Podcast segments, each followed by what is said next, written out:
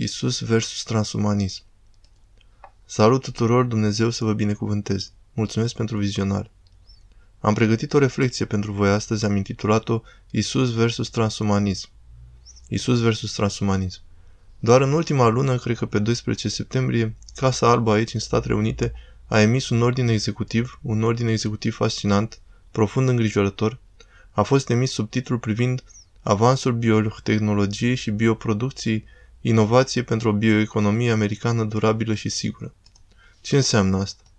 Cred că 99% dintre americani nu au absolut nicio idee ce înseamnă asta, dar înainte de a vă cita ceva din ordinul executiv, permiteți-mi doar să fac un comentariu inițial cu privire la dezvoltarea tehnologiei în această era a secularismului, unde cuvântul sigur mi se pare extrem de ne la locul lui.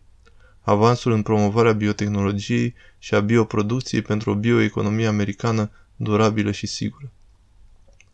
Iată-ne astăzi guvernați în Occident de oligarhi care nu au niciun angajament formal față de Dumnezeu sau vreun cod moral clar, iată-ne în preajma războiului nuclear, cu siguranță cel mai aproape din viața mea în care am fost de război nuclear și cuvântul sigur este inserat într-un ordin executiv despre care vă voi arăta că este orice altceva decât sigur, orice, dar sigur nu este.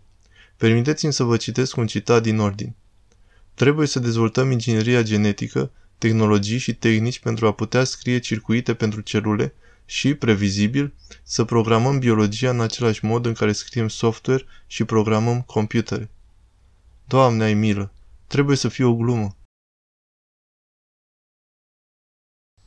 Tratează oamenii ca pe niște computere să ne facă previzibili, ca să putem fi programați literalmente. Epoca oamenilor proiectați a transumanismului a sosit, dragilor indiferent dacă vrem sau nu, indiferent dacă știm sau nu este aici.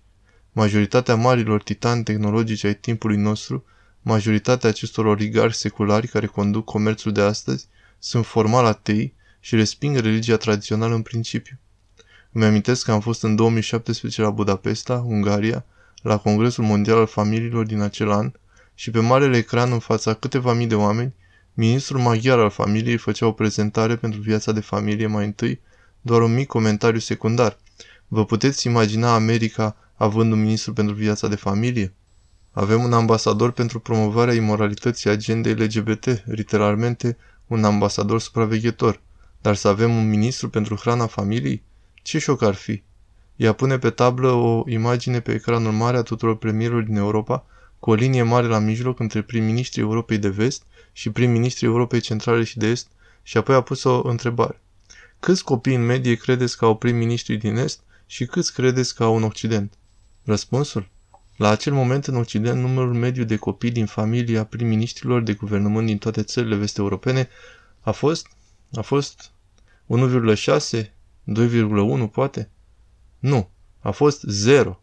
Nici un singur prim-ministru al Europei de Vest la acea vreme nu avea vreun copil măcar. Aceștia sunt oamenii care iau decizii de mare consecință pentru familii, cei fără familie. Media pentru Est a fost de 3,5. Acel slide mi-a spus mult mai mult decât orice altceva despre diviziunea în viziunea asupra lumii și consecințele diviziunii și viziunea despre lume care se întâmplă. Suntem guvernați de oligarhi foarte revoluționari și radicali care îl neagă pe Dumnezeu, viziunea creștină, viziunea creștină asupra escatologiei și acum se găsesc capabili să folosească puterea în cel mai destructiv mod. Îl neagă pe Dumnezeu, dar și asta este originea acestei angoase, din ceea ce conduce transumanismul pe principiu, ei îl neagă pe Dumnezeu, ei neagă eternitatea, neagă raiul, dar nu pot trăi cu consecințele astea. Este prea sumbru, subminează sensul uman, subminează orice soluție pentru problemele noastre. Eternizează moartea și așa că transumaniștii sunt blocați între lumea pe care au făcut-o, lumea seculară pe care au produs-o și consecințele abolirii religiei, dar ei nu se pot întoarce la religie, nu se pot pocăi, deși sperăm că o vor face și că unii dintre ei vor începe să facă asta. Transumanismul e aici. Nu pot scăpa, seculariștii nu pot scăpa de dorința după sens, nu pot scăpa de ecoul paradisului din interiorul lor, care nu-l pot eradica, indiferent ce ar face, chiar și prin negarea lui Dumnezeu. Nu pot eradica faptul că sunt făcuți după chipul lui și că acea imagine este în ei mărturisind împotriva viziunilor asupra lumii. Cultura noastră e descrisă în mod atrăgător de Sfântul Pavel în primul capitol al epistolei sale către romani. Permiteți-mi să citesc un text de acolo, și cred că veți vedea cât de relevantă e descrierea stării noastre. El spune, căci mânia lui Dumnezeu se descoperă din cer peste toată fără de legea și peste toată nedreptatea oamenilor care țin nedreptatea drept adevăr. Pentru că ceea ce se poate cunoaște despre Dumnezeu este cunoscut de către ei, fiindcă Dumnezeu le-a arătat lor. Cele nevăzute ale lui se văd de la facerea lumii, înțelegându-se din făpturi, adică veșnica lui putere și dumnezeire, așa ca ei să fie fără cuvânt de apărare. Pentru că, cunoscând pe Dumnezeu, nu l-au slăvit ca pe Dumnezeu, nici nu i-au mulțumit, ci s-au rătăcit în gândurile lor și inima lor cea nesocotită s-a întunecat. Zicând că sunt înțelepți, au ajuns nebuni și au schimbat slava lui Dumnezeu celui nestricăcios cu asemănarea chipului omului celui stricăcios. Ultima frază, zicând că sunt înțelepți, au ajuns nebuni. Niciun rând din scripturi nu descrie mai bine transumaniștii. Au creat o formă de tehno-utopism care nu are nicio bază științifică. Au creat un sistem nebun, deși sunt înțelepții acestei lumi. Sunt mânați de consecințele negative ale propriilor lor decizii, impulsuri antireligioase. Această formă de transutopism, acest transumanism încearcă să rezolve problema păcatului și a mizeriei prin pur și simplu negarea că păcatul există și caută să rezolve problema morții sigure prin îmbrățișarea tehnologiei și afirmația nefondată cumva pe măsură ce tehnologia se dezvoltă vom obține o tehnologie care ne va ajuta să eradicăm moartea. Această închinare la tehnologia pământească este dovadă că i-au abandonat închinarea la singurul Dumnezeu adevărat, dar nu pot înceta să se închine. Trebuie să găsească un salvator. Pur și simplu nu poate fi un salvator personal care ar putea cere ceva de la ei. De fapt, una dintre teoriile fundamentale ale transumaniștilor este că moartea este opțională. Aceasta este de fapt una dintre afirmațiile fundamentale care unifică mișcarea. Moartea este opțională și ei numesc asta știință. Poate cineva să folosească metoda științifică pentru a verifica premisa că cineva a scăpat vreodată de moarte, cu excepția unuia. Cum este asta științific? Numai dacă avem mai multă tehnologie, se spune că putem pune creierul uman într-o stare înghețată acum și putem aduna o tehnologie suplimentară care ne va permite să-l atașăm înapoi într-un fel de corp și persoana poate avea o formă de nemurire. Cât de ridicol a devenit! Ideea că tot ceea ce te face să fii personalitatea ta glorioasă, conștiința voastră se presupune că totul e blocat în creier. Acesta este gândul acestor transumaniști, locul creierului. Ca răspuns la asta, biserica își ridică vocea și depune mărturie despre viziunea lui Isus despre ceea ce înseamnă a fi o ființă umană. Viziunea lui Isus despre transfigurare împotriva viziunii seculare a transumanismului.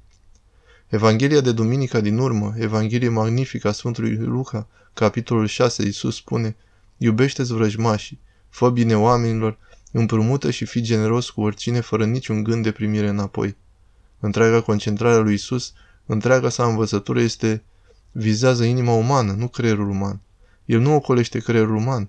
Creierul este respectat cu siguranță. Facultatea rațională este acceptată și prețuită și hrănită.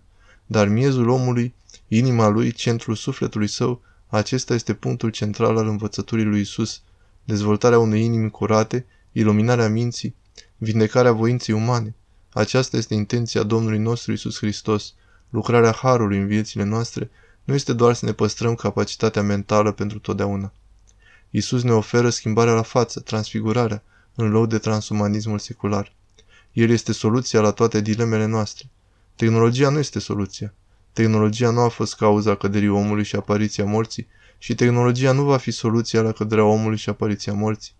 Căderea omului a fost o decizie personală și afrontă, o ofensă personală între Adam și Eva și Domnul Dumnezeu și singura soluție este una personală.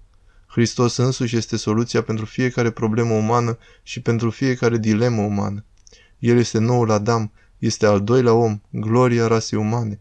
El este cuceritorul iadului, învingătorul morții, distrugătorul lui satana, mântuitorul omenirii, ispășirea păcatelor noastre, dătătorul vieții veșnice, viitorul pe care îl oferă tuturor celor care se pocăiesc și cred în el. Este atât de frumos, atât de magnific, încât este mult peste orice tehnologie a omului căzut și a mișcării transumaniste poate oferi și nu poate fi pus în mod rezonabil în limbajul uman. Cei care au văzut în viața următoare și ceea ce Domnul a pregătit pentru cei care îl iubesc nu pot vorbi prea mult în această viață. Dumnezeu este soluția pentru problemele noastre. Mă gândesc la cuvintele profetului Amos. El spune așa, așa spune Domnul, caută-mă și trăiește. Caută-mă și trăiește dacă vrei să trăiești. A trăi înseamnă a căuta pe Dumnezeu care este viață. Acesta este adevărul. Prin Sfântul Botez am fost uniți cu Isus, am fost adoptați în familia lui Dumnezeu, am fost aduși pe calea mântuirii, care este purificarea inimii, curățarea și iluminarea minții, vindecarea voinței, cultivarea virtuții. Avem foarte puțin interes în editarea generelor care îmbină creierul uman cu un computer sau potențialul inteligenței artificiale, ca și cum vreunul dintre aceste lucruri, dacă le realizăm, ne-ar da o mare contribuție la destinul etern al omenirii. Nimic nu ne poate salva de diavol, de păcatele noastre și de moartea însăși. Doar Hristos. Lipsa tehnologiei nu este ceea ce a adus păcatul și moartea în lume și nicio cantitate de tehnologie nu o poate alunga. Doar unul poate. Doar unul cucerește moartea. Numai unul mântuiește omenirea. Numai unul este vrednic de iubirea și devotamentul nostru suprem, singurul Dumnezeu adevărat și singurul Său Fiu, Domnul nostru Isus Hristos și Preacuratul Duhul Sfânt, un singur Dumnezeu a căruia este slava în veci. Amin.